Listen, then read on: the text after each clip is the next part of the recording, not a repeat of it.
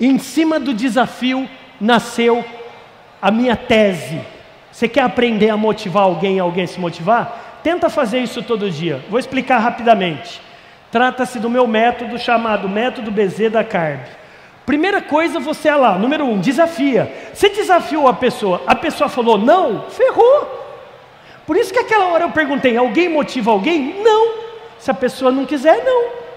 Você pode ser católico e na melhor missa do melhor padre, ou você pode ser evangélico e no melhor culto do melhor pastor. Se ele não quiser prestar atenção no que o padre, o pastor está falando, não adianta nada. Então a primeira coisa é desafio: quer? Sim. Se sim, dá autonomia para ele, deixa ele fazer, não sufoca o coitado não sufoca, dá autonomia. Número três, estimula a criatividade. Porque às vezes ele vai tentar resolver, vai dar problema, esteja lá do lado. Não, vamos fazer dessa maneira, vamos então tentar fazer da outra. Não conseguiu, ainda provoca autoconfiança. Você consegue, vai lá, você já fez.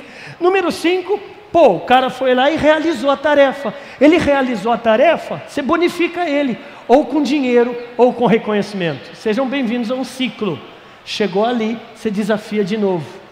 Essa é a maneira mais prática para você se motivar na vida. Vocês perceberam que está tudo aqui dentro? Está tudo aqui dentro? Dá para fazer isso ou é encheção de linguiça, gente? O que, que vocês acham? Dá para fazer isso?